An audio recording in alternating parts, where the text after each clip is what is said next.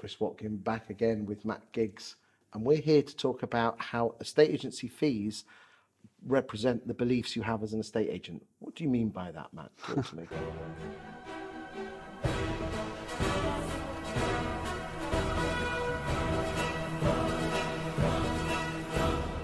Yeah, so I saw a video the other day on LinkedIn as an agent that was really critical of a customer for texting him for saying that they're going to use another estate agent. I think I remember this video. Yes. And I thought, well, that's a really interesting output because the estate agent, what I was saying is that they thought they were going to win it and they were going to get the business. And then the next thing you know, somebody was charging a lot less than they were. And that was the reason why this person texted them to use someone else. And for me, it's not. And you've got to take yourself out of this. It's very difficult to win trust with someone and then not get given the opportunity to help them out. So if you don't understand that, you'll always be blaming the vendor. It's not the vendor's fault. It's not the vendor's.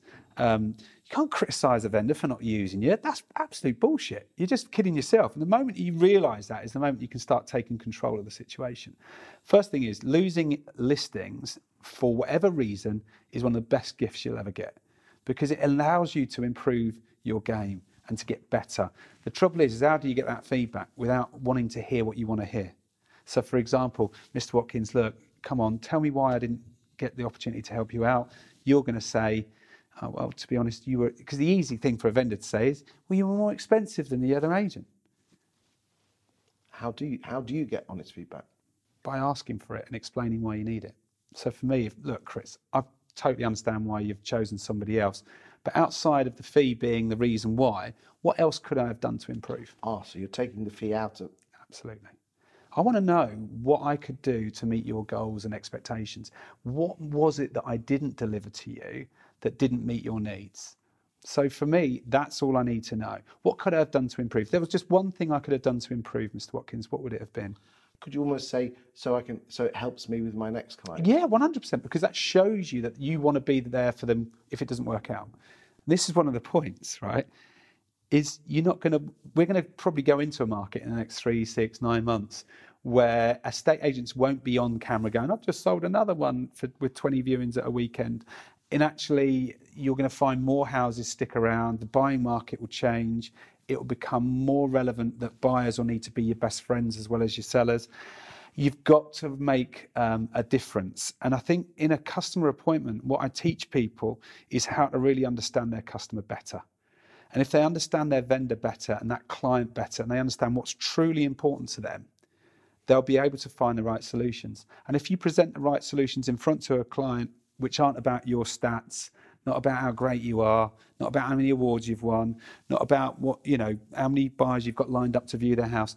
But if you truly understand what that customer needs, which most of the time they don't even think about until you've asked that question, you'll never be able to help. So coming on to your fees, if I've got your needs met by my solutions and it costs you nothing to get there, but it, it costs you this when we've completed on the transaction. So you've approved that I've met your needs. Will that fee be well earned by myself? What will you say? Of course. Absolutely. So the, the, the fee is about understanding the customer's needs and matching your service. Now, the next step of this, so not just the skills, is do you believe in your fees? I'm looking at you. You're sitting there. If you're going out there and saying one and a half percent but, yeah, you need to kick your butt.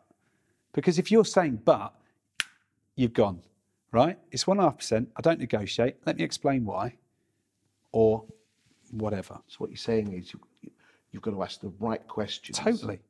It But you've got to that. want you've got to want to be there to win the relationship, not the listing.